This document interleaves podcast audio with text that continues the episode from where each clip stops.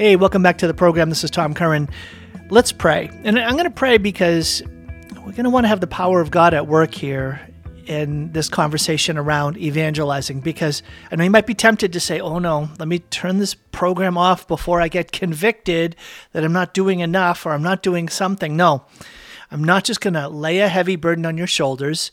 What I'm going to do today is actually lay out fourteen different ways to evangelize. Yes, fourteen principles and practices for proclaiming the gospel. These are things that you can do, okay? So it's not just you're going to hear about a duty.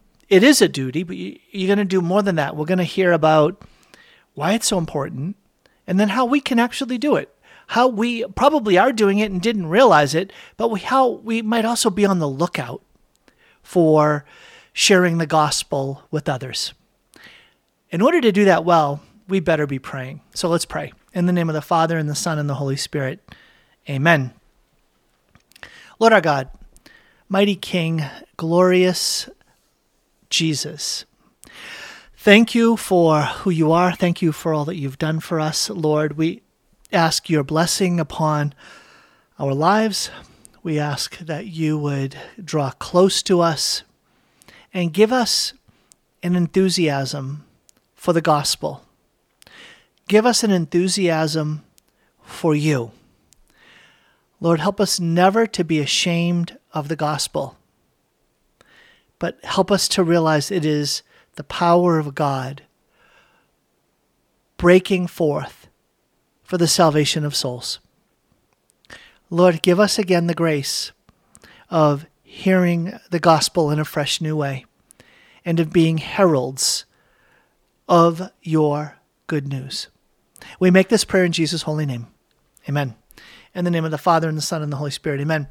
Those of you that that don't know me well or haven't been around in the work that I've done in my um, life in ministry, my life as a as a layman doing the work of the apostolate, being sent forth, um, where I began and where I was uh, found the, my greatest sense of passion and uh, commitment was around the work of evangelizing. Right, evangelize comes from a Greek verb that means to proclaim good news, right? To proclaim the gospel, to proclaim the good news of Jesus Christ, to proclaim Jesus Christ and his good news, right? That's that's a call that we have. And you probably know this. Jesus had the Great Commission, right? Matthew chapter twenty-eight, right? Go into the whole world and proclaim the gospel, right? Baptize them in the name of the Father, and the Son, and the Holy Spirit, and teach them everything I've commanded you until the end of the age. And I will be with you always until the end of the age. So that's called the Great Commission. You've probably heard of that. And if you've ever been to talks on evangelization, you know that uh, the, the standard humor is to refer to it as the Great Omission, right? How many Catholics do you know that have a passion for sharing the gospel of Jesus Christ, talking about Jesus, introducing others to Jesus, bringing Jesus Christ and the beauties of the gospel, the good news of Jesus, into conversations, into situations that we face every day? We hesitate. We hold back. We often are afraid. We feel ill-equipped. And yet it still stands out there, not only as, if this is not enough, the Great Commission that the church is given by Christ as a task in every age. But there's more. In addition, it's what? It's the mission of the church.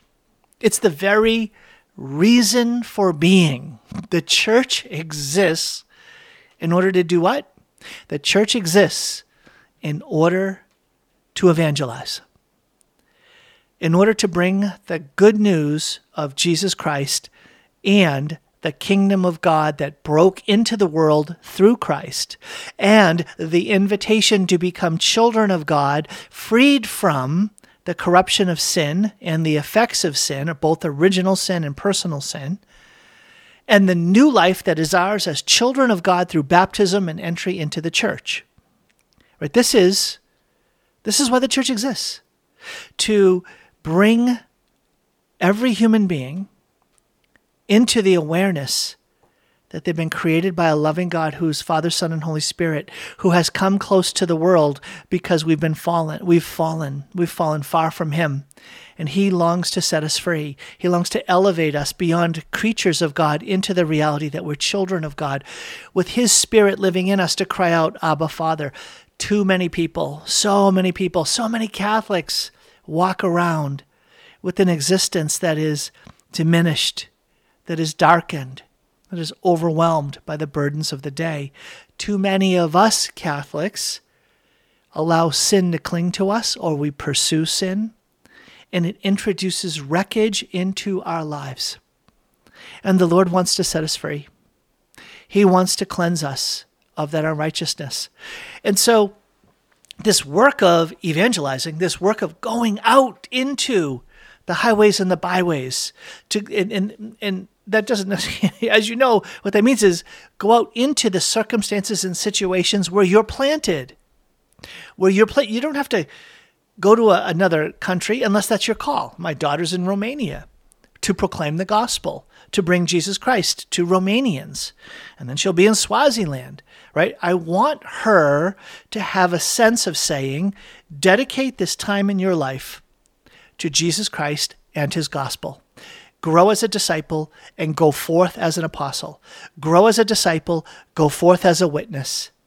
Grow into more fully that new creation that God intended you to be. Allow him to unbind you and set you free, and let your light shine. Not keep it under a bush, bushel basket, but be salt that brings flavor. Bring leaven that will cause the whole mass to rise, to bring light where there's darkness, salt, light, and leaven. That's your life. That is the opportunity that God has given you in your life. It is your fundamental duty. This is all the teaching of the church, by the way. This is not Tom Curran's pet theory. Read Ad Gentes from Vatican Two. Read the Apostolic Exhortation, Evangelii Nuntiandi, which is on the proclamation of the gospel in our time. And this, uh, and then read Mission of the Redeemer from John Paul the Second. Read uh, The Joy of the Gospel by Pope Francis, right? There's so much that flows from the Second Vatican Council through the different popes that reinforce and attempt to invigorate this great work of proclaiming Jesus Christ. And to realize why this is so important is that if you're hearing this and you know the gospel, the good news of Jesus, the good news that his kingdom has come, has broken into your life, has set you free, you know joy, you know peace, you know light, you know a way out of uh, the darkness of sin and the bondage of sin, you know a path to reconciliation and, and peace and, and right relationship with God. These, these are immense treasures, enormous blessings that many people around you don't know. And it's not only that you have a duty to proclaim Jesus in this Great Commission, it's the mission of the church, the reason for being, the reason why the church exists. People have a right to hear the gospel. People have a right to hear the gospel, and we have no right to keep it from them. And I know that sounds odd, that, that sounds surprising, I'm betting, because we don't often think about the idea that people have a right to hear the gospel. We tend to think that, oh, people have a right to follow their conscience in religious matters. People have a right to be, uh, ha- to have their own particular path that they're walking, not be imposed upon. Uh, we don't have a right to impose the gospel upon people. That's proselytizing. Yeah, it's true.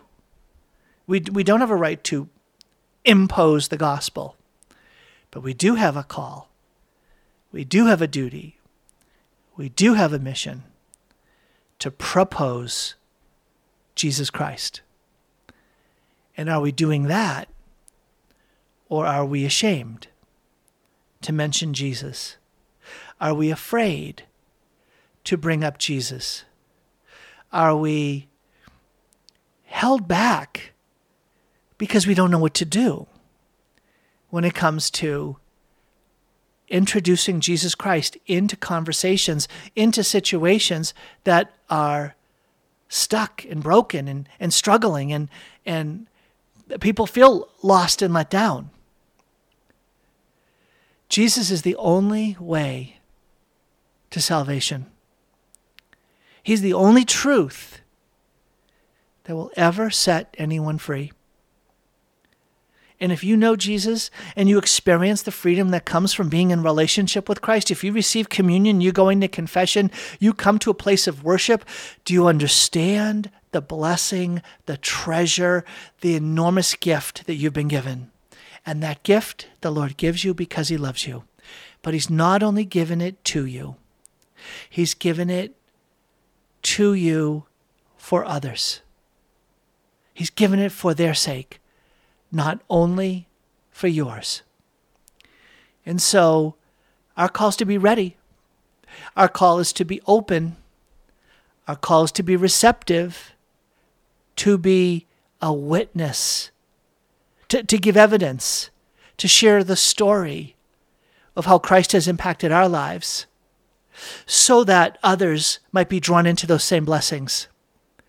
You have no idea the incredible blessing you will be to someone's life if you can find the courage and you can feel the confidence to speak the precious name of Jesus.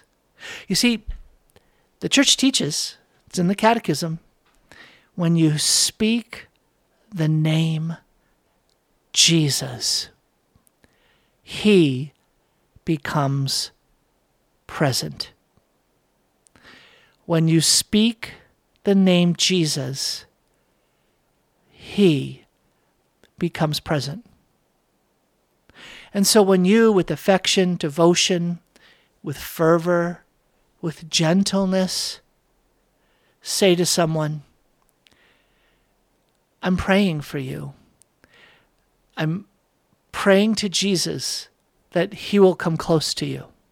And that's, that's a lot.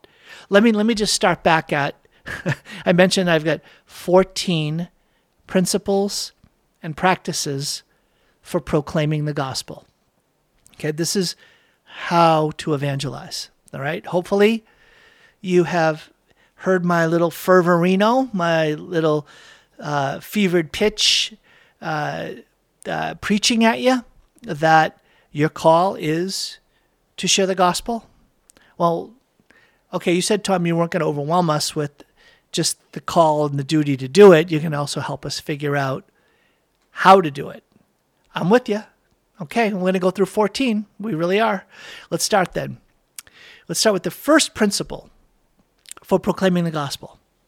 And, and it's the answer to the question, who actually evangelizes? Who is it that actually does do this work of sharing the gospel? And the answer is those who are touched. Those who are touched. Those who have had an encounter with the living Lord Jesus. Think about it. Who are the ones that go off proclaiming in the gospel? The woman at the well. It's the one that had the encounter, the one that was touched, the one that was seen, named, and known. She was known to come and see the person who told me everything there is to know about me. But everybody already knew. She'd been married five times, and the guy she was living with wasn't her husband. That's why she was at the the uh, the well at noon when no one else would be there. She could be all by herself. And here she is trying to put off Jesus with her language. Jesus breaks through it all and says, I see you, I know you, and I accept you. And she runs and leaves her water jar behind. She's an evangelist. She was touched. The blind man Bartimaeus cries out, cries out, cries out. And what does Jesus do? Eventually, what do you want me to do for you? I want to see. Receive your sight. And what does he do? He follows Jesus up the road. The man, the the, the Gerasene demoniac, right, who chains couldn't even keep him bound. In Mark chapter five, he was living among the tombs. He was alive, but among the dead until he, Jesus, and he comes running up to him. And he says, I know who you are, the Holy One of God. Have you come to destroy us? Are you here to destroy me? And Jesus casts out the demons. That's how deep the encounter was. That's how profound the meeting was. Jesus casts away all that is evil. And what does the guy do? He's sitting there, sane, at his feet, dressed, back in his right mind. And what does he want to do? He wants to follow Jesus. And what does Jesus say? Go tell everyone what the Lord in his mercy has done for you. And when Jesus comes back to that same area again, there's a huge crowd waiting to meet Jesus because he became an evangelist. He was deeply touched. What's my encouragement to you? Realize that you will never evangelize until you allow the Lord to deeply touch you, touch you so profoundly that you have no choice. There'll be an interior impulse that says, I must share the good news of who this living God is and what he has done for me. Back in a minute.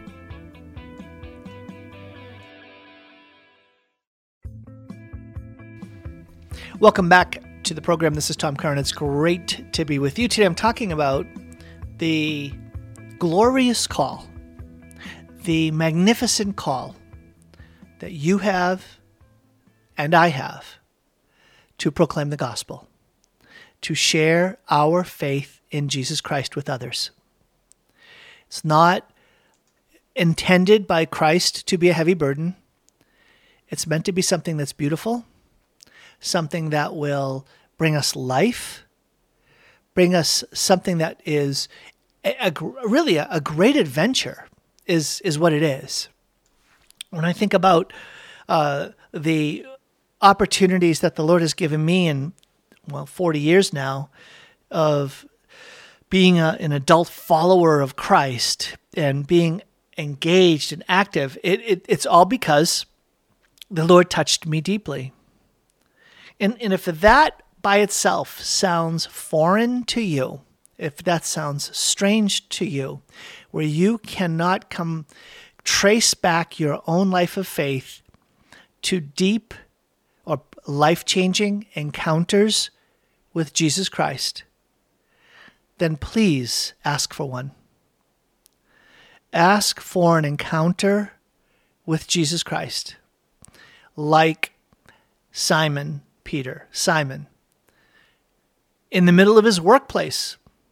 Where did Simon encounter Jesus Christ and become Peter? Where did it, where did that happen? In his workplace. What was Simon? A fisherman. Where did he have that encounter? Where was he touched by Jesus? Well, when he was spent, when he had nothing left, when he was empty, when he had worked hard all night and caught nothing. And then Jesus said, after he had finished cleaning the nets, let me get in your boat, go away from shore so I can preach from the boat. And so literally from the workplace, Jesus is there right in the midst of that, preaching the gospel. And then he says to Peter, go out into the deep. You know the story. And it was there, cast your nets off the side to the catch. Here's Jesus in the wrong place at the wrong time, cast, casting the nets in the wrong way, and gets a catch of fish that is far overwhelming, greater than he has ever known, so much so they had to get another boat, filled the boats, and what does Peter do? He was so deeply touched. The glory of God was so profoundly manifested and impacted his life, he fell down and said, depart from me, Lord, I'm a sinful man. The glory of God was so overwhelming that came through that event that Peter was changed forever. Pray for that. I'm serious. Ask the Lord. Ask Peter. Peter, pray for me. I need to have a fish full, a net full of fish encounter. I want to have an encounter with you, Jesus, that makes me fall to my knees and says, leave me, Lord. I'm a sinful man. Zacchaeus, Zachar- sorry, Zacchaeus, Zacchaeus? Up in the tree, right? The, the, the, the small guy. Up in the tree because he couldn't see Jesus. And he Jesus comes and sees him and says, I'm going to eat dinner with you. He's the, he's the tax collector, right? And he is so deeply touched in the course of a meal in his own home that he says, I'm going to give payback four times anybody that I've robbed, anybody that I've I've uh, mistreated. Right at his home in his dinner, and invite Christ.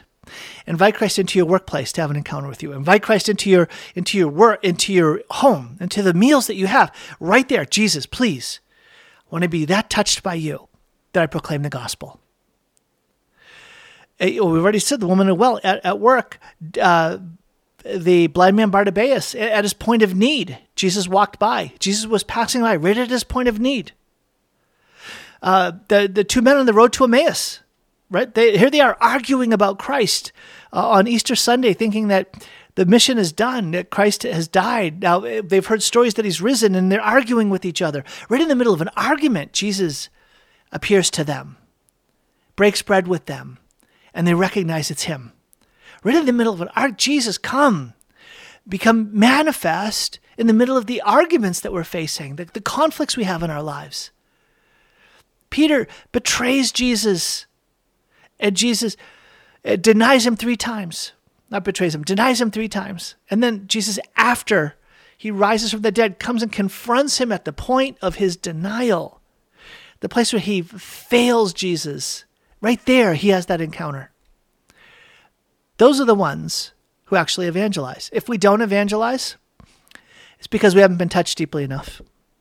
It's really not that complicated.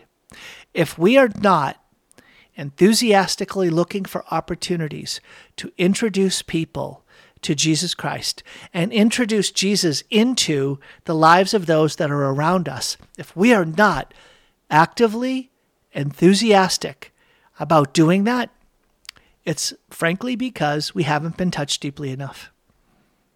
It really, if you won the lottery, if you won that billion dollar lottery, you'd be, te- well, maybe you wouldn't be telling everybody. But you get it. You hear that story, kind of story all the time. When you have something that's so great that's happened to your life, it's such good news, you just want to tell everybody and you can't contain yourself.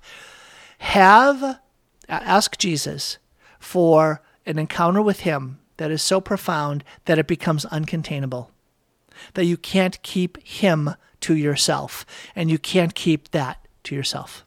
That's the first one. If we don't get that one right, none of these other ones are going to make any difference, because they're all just tactics and principle uh, practices at that point, right? All those things, helpful as they are, you got to get this one right. Do it in adoration. Do it in your morning prayer. Do it in your night prayer. Do it as you're driving to work. Do it during your lunchtime. Do it during moments when you're in distress. Do it in the moments when you're about to have your meal. Just give him every opportunity. I- I'm going to pray for you. That's it. I'm praying for you and for me. Lord Jesus Christ, I beg you, I ask and I seek and I knock for myself and for each and every dear one listening with me, my dear brothers and sisters in Christ. I beg you, Jesus, please do not hold back. We acknowledge that in Revelation three, you said you're knocking at the door. You're standing at the door of our lives and knocking. Lord, we open the door to you and we say, come in. Come into our lives, come into our relationships, come into our families, come in so profoundly, come in with such a, a mighty manifestation that we will be changed, that we will be set aflame with the fire of your Holy Spirit to tell others about you. Lord Jesus, change our lives, change our destinies, change our outlook, change us, O Lord. Make us so alive with the gospel that we become this very gospel that we proclaim.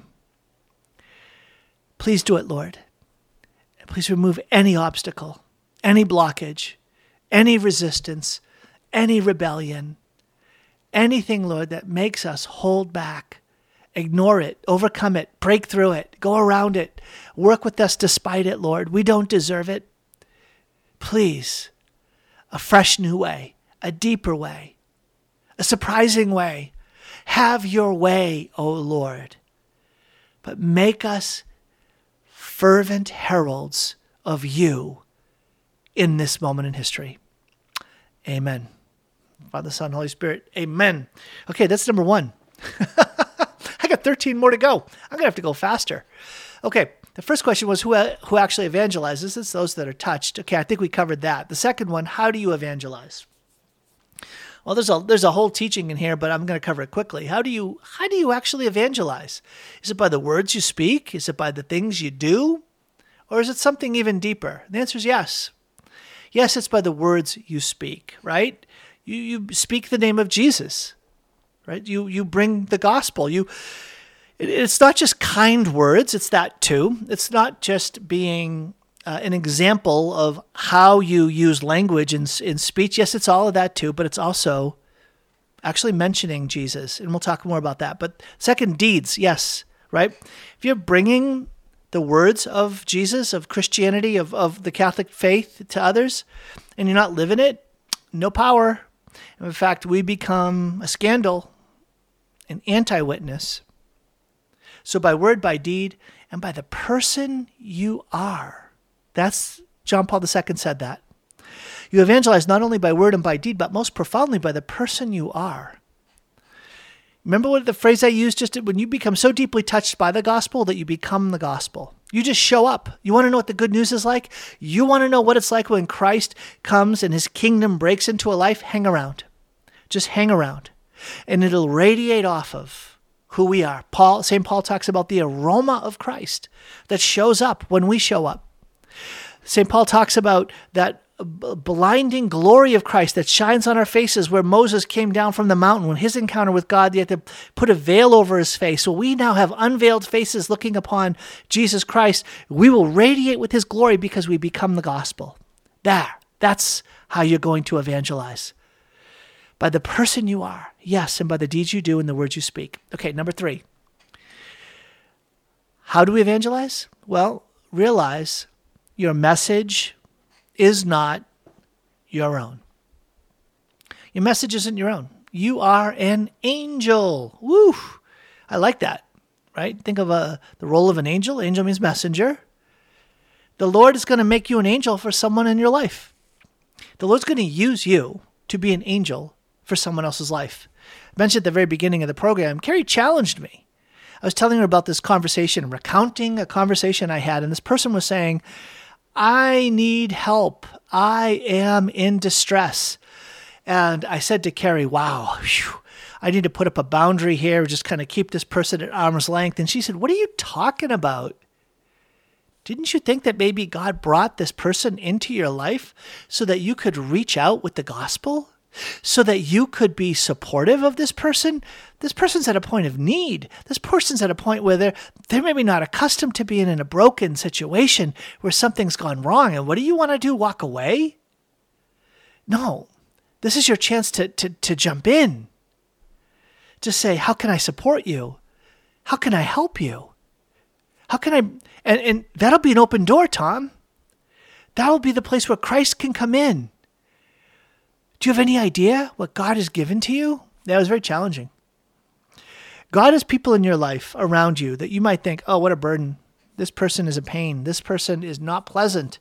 Or why is this person around right now? And it might be because the Lord has brought you to be in this person's life, to be his messenger. So pray about that. Pray for that. Pray for that. Lord, for whom am I your angel?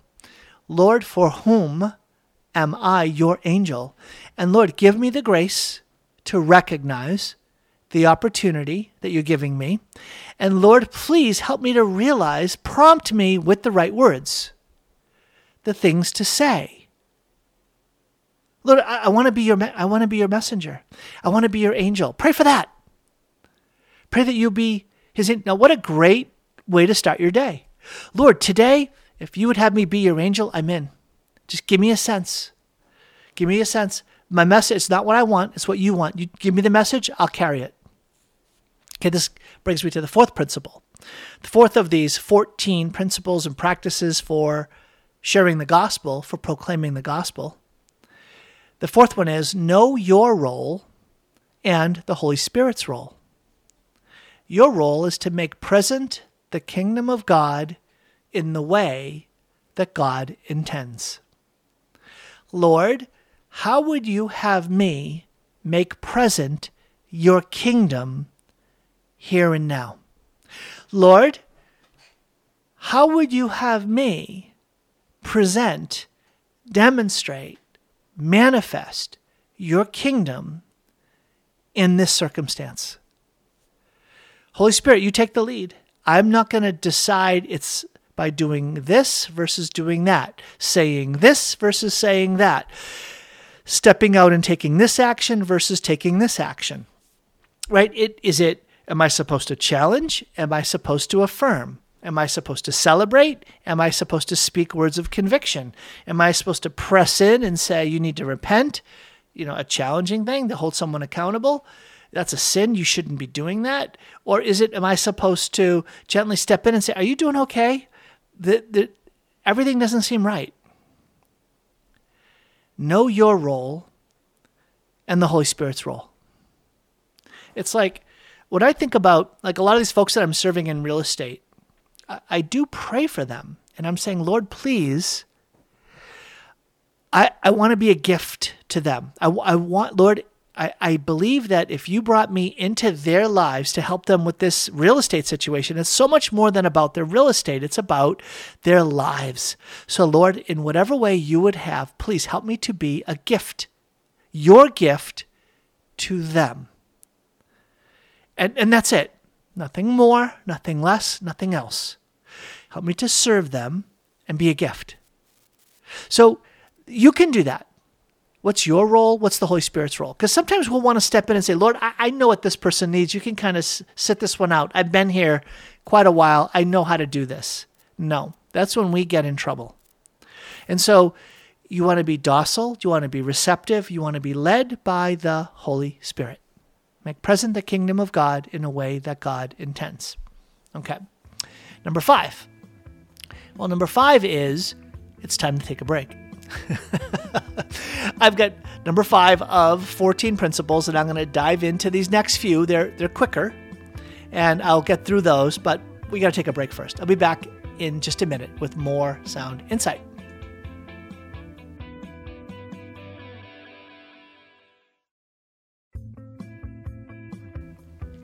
Welcome back to the program. How do we evangelize? We're all called to proclaim the gospel. That's what evangelize means, to proclaim the good news of Jesus Christ and his kingdom, the redemption that he won. That means he sets us free to become elevated into the reality that we're children of God, crying out, Abba, Father, because his spirit lives in us. We have a sense of the destiny that is ours, life in heaven. If we know these good gifts from our infancy, if we've lived this life from our youngest years, if we've grown up in a Catholic home, we don't realize the fact that not everybody has that light, that peace, that strength, that sense of God's presence, that sense of God's power, that sense of meaning, that sense of a, a horizon that goes beyond this world. Do you realize the gift you've been given? And remember, that gift has been given to you because he loves you, but it's not only for you. It's also for the sake of others. What he's given to you, he's given you on behalf of others. And so that means we need to undertake this duty, but undertake it out of love. That's my fifth principle. Love people more than evangelization. Love people even more than the act of proclaiming the gospel. I know that sounds odd, but you're called to be an evangelist, not a salesman. Have you ever met someone who loved the work of talking about Jesus more than actually paying attention to you and listening? It was almost as if you were just an excuse for them to give their pitch or to give their, uh, you know, the thing that they were so fired up about um, in terms of explaining the gospel or or uh, proselytizing or whatever, but took no sense of time to get to know you. No. Love people more than evangelizing. But that doesn't mean don't love evangelizing. It just means that you're an evangelist. You're proclaiming the gospel to someone, being sent by someone, more than the act itself. That's number five. Because it, it's a put-off if you don't. You know that. Number six. I already shared this one earlier. Propose the gospel. Don't impose the gospel. Don't force it. It's funny. I we had some friends. Uh, it, we invited them to come to watch a uh, a game at the Oaks, and uh, they're we call them the Catholic refugees. They were one of the Catholic refugee families that moved this way, and they wanted to come and watch my boys and my daughter play. And so we were in the stands, and Kerry was visiting with her, and um, this this woman Uh, and Kerry left her to go say hi to someone else and left her talking to another parent. And it was really cute because when Kerry got back after the game, this woman, this Catholic refugee said, she said, you know, I, I don't think she thought I was saved because she was telling me, do you know, you know, she was basically evangelizing me and asking me if I knew Jesus. I love that.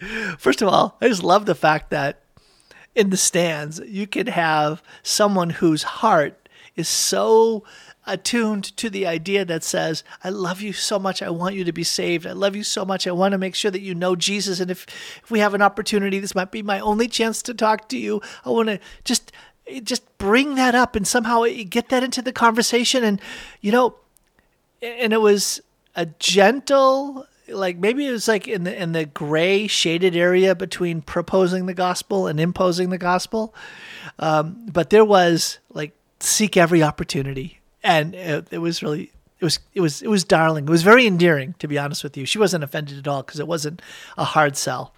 All right, number seven. We're gonna get through fourteen. fourteen ways to proclaim the gospel. So propose, don't impose, and this actually leads to the next one, which is environmental evangelization. Kerry really should be giving this one. Environmental evangelization means everything from, oh, when you dress, do you um, wear a crucifix? Do you uh, wear a scapular? Do you, um, uh, not that you wear a rosary around your neck, but um, basically the way you're showing up. Right? Like a lot of folks would maybe wear a flag, American flag, or maybe like a lot of folks in pro-life would, would have the, the d- tiny baby's feet, right? They would wear that as a pin to raise that awareness. A dear friend of mine who loves the Lord, uh, he was a very committed uh, evangelist. He would wear a crucifix, and it was a sizable one. And he did it because he knew it was an opportunity to enter into conversation. Like, hey, why are you wearing that? And that would he was ready to go. Environmental evangelization. But it also means the environment of your home. You come into our home, it's not going to take you very long to figure out we're Catholic. Is it the big painting of the Blessed Mother holding the baby Jesus? Is it the enthroned Sacred Heart and Immaculate Heart? Is it the candles with the little thurible, the incenser? Is it the uh, the icons? Is it right the the Bible and the Liturgy of the Hour? Like, okay, so it's environment, right? Your the way that your home is designed, it, it puts on display what's important to you. So environmental evangelization. Now, if we talk about the workplace, I know there are rules that make things limited, but insofar as it's permitted, don't miss the opportunity to bring that aspect of your life out into the open. And so environmental evangelization. Uh, number eight, I'm getting there. Number eight is pray and expect. Pray and expect. This is a kind of evangelization that uh, that was, I, I would say, probably epitomized by a fellow named John Wimber.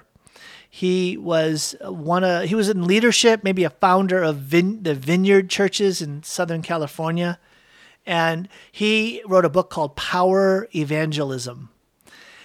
And it was basically promoting a kind of evangelization, a kind of work of proclaiming the gospel that was based on the inbreaking moment that God establishes for an encounter, a divine appointment, uh, what is sometimes called kairos evangelization. Now is the time. Now is the day of salvation. Here's the moment of breaking in and breaking open. It's not an ordinary moment. Be open, pray for, and expect. Kairos moments, moments where the Lord says, now's the time. And and the Lord will actually grace and gift people, anoint them with spiritual giftings specifically associated with Kairos evangelism, Kairos evangelization. Things like, I have a sense that I'm supposed to come up and talk to you, and, and I'm supposed to bring up this topic, or this name is coming to me, or I'm supposed to say something to you. There's a word of the gospel that, and this happened to me the other night. I was talking with someone on the phone, someone I'm helping in real estate, And this person brought up uh, the context of faith. Sure enough, she knew that I was involved in faith, right? Uh, and, and this wasn't a person that knew me from the radio. It was a person who found me online, but I don't hide the fact that I'm a person of faith. And so um, this reality of uh, Kairos evangelism showed up, and I started to talk to her about uh, a particular passage in the gospel. And what was so cool was that I referenced the raising of Lazarus from the dead, and I mentioned that Lazarus means one whom God helps. And what she said was, oh my goodness, that is so confirming. I was just in some kind of seminar or some faith-based like retreat thing where the theme of, do you let God help you? Do you let God come and help you? And she was just praying through that, that, do I really let God help me? And I struggle with that. And then when I brought up this, hey, you're Lazarus, you're one whom God helps, it was beautifully confirming. And so that's evangelizing, right? Because what does that do? It it gives this realization, this confirmation that God's the living God and God sees me and knows me and is involved in my life. So God can use you for those kind of Kairos moments. Pray for that. Pray for the Lord to bless you with these anointings, these spiritual giftings to be useful to Him in the work of evangelizing in the now moment. Pray for divine appointments. Lord, I'm open to it. You got my calendar. Give me a divine appointment today. And you'll get a sensitivity to what God is doing in the moment. When He blesses you like that, you'll begin to get a sense of what the Lord is saying to you. This brings me to the ninth of the ways to evangelize. And, then, and actually the next three are all around evangelizing in conversation. These next three. There's evangelizing in conversation through listening, through sharing your story, and through sharing Christ's story. They're all about listening. I'm sorry, they're all about conversation. Um, so through listening, through sharing your story, and through sharing Christ's story. When we come back, I'll break open each of those. Again, today on the program, we're digging into how to evangelize, and I'm sharing fourteen principles and practices drawn from our life of faith on how to share the gospel. Back in a minute. Hey, welcome back to the program. This is Tom Curran. It's great to be with you. So, sharing the gospel is the theme for today. I'm excited. I've got some guests coming up next week. I've got Sister Mary Eucharista from the Immaculate Heart Retreat Center. She's going to be on. She's going to be sharing some of her favorite books on spirit, on the spiritual life, on prayer, discernment, spiritual direction, and also talking about certain prayer forms, all to help us grow in our relationship with the Lord. Remember, to help you get touched more deeply. So Sister Mary Eucharista is going to be on. Uh, on Monday, I'll be on with these wonderful good priests of ours. I think Father Nagel and Father Lewis are both available on Monday, so that's exciting. We haven't had a program with the three of us for a while. And then um, there's also a, a priest coming on, um, maybe probably next week, in anticipation for, believe it or not, Ash Wednesday. Lent. It's just a couple short weeks away. Ugh, can you believe it? All right. Sorry, I'm going to have to stop it there because I have more to say. I've, I promised fourteen, and I'm going to get through fourteen. So I mentioned evangelizing and conversation. The first is listening. And, and when I say listening, it's really listening deeply to someone. Sometimes we want to step in too quickly and do our talking, right? But the first place where we're listening is to the Lord.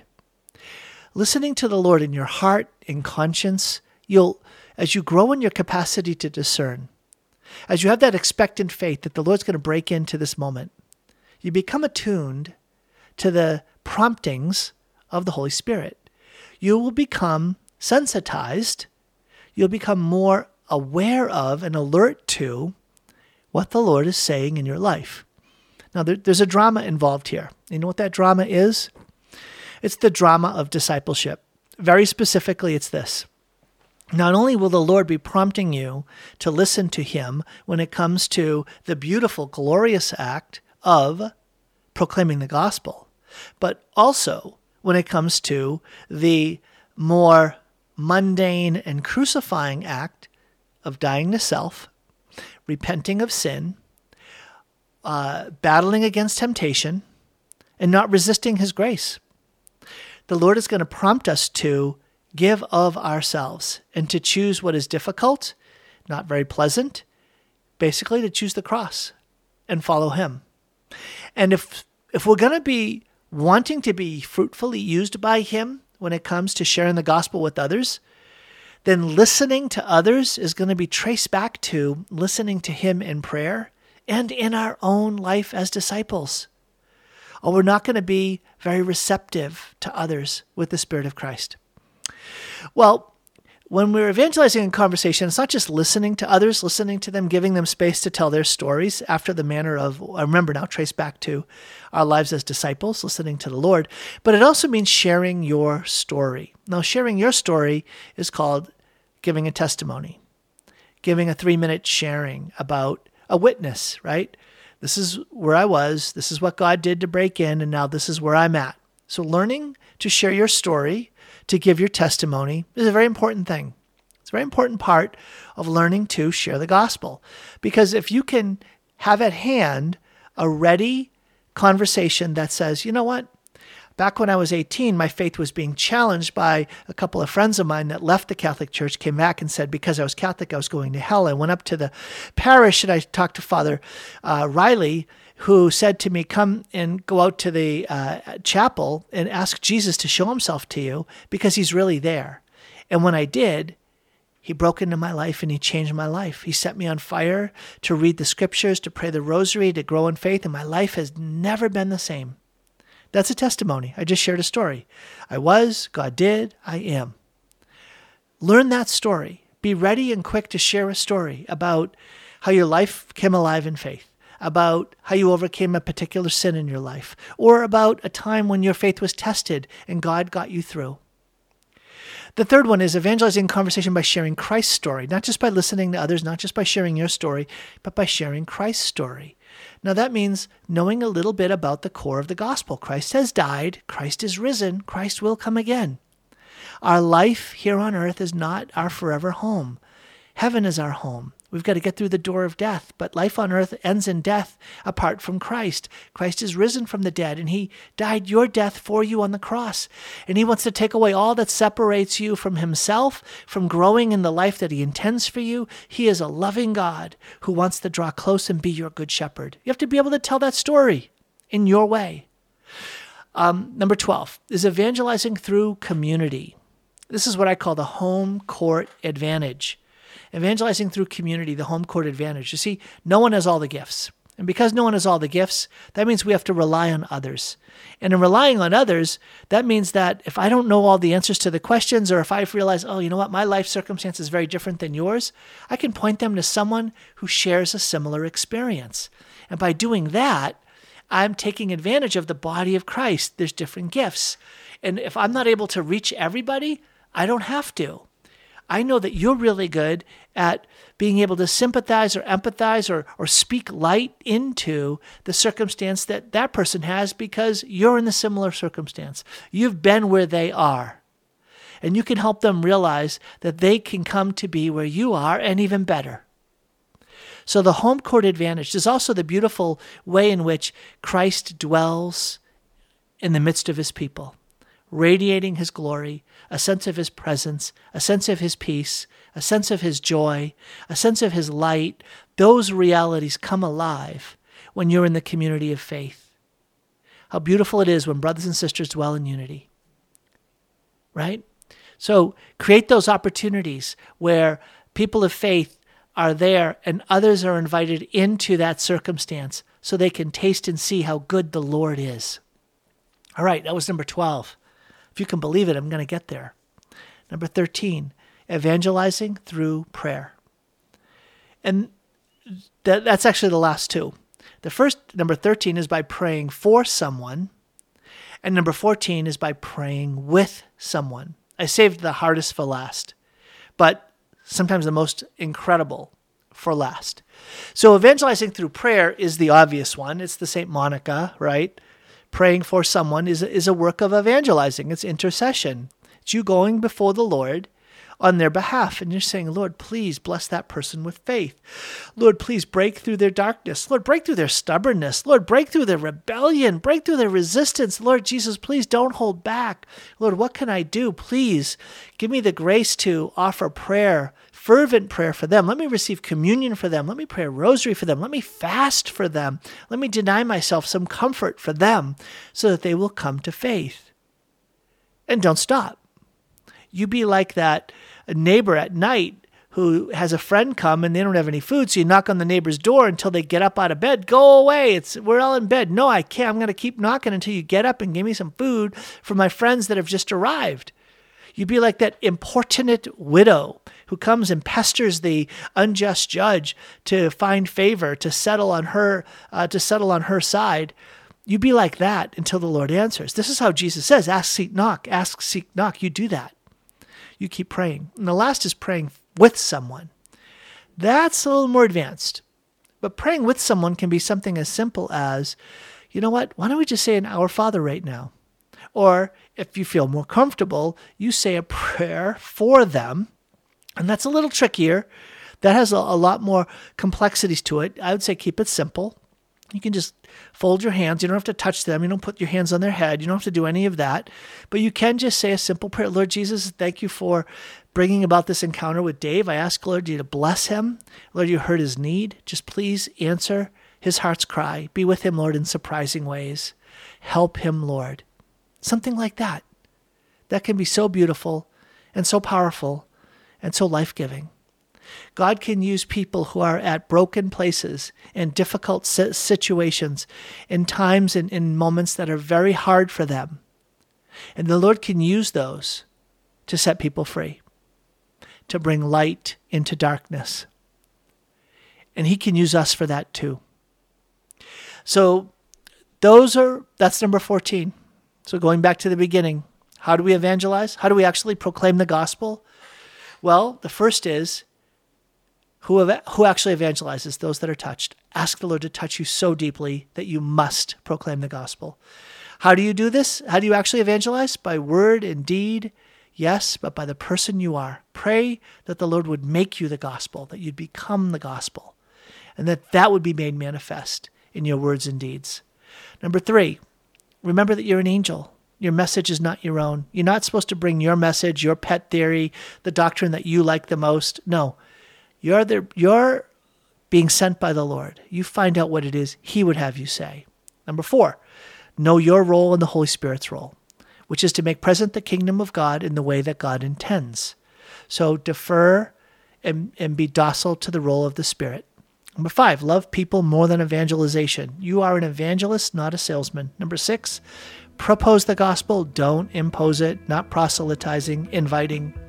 Number seven, environmental evangelizing. Remember, make your home, make your environment reflective of the gospel. Number eight, kairos evangelizing, divine appointments. Pray for them and expect them.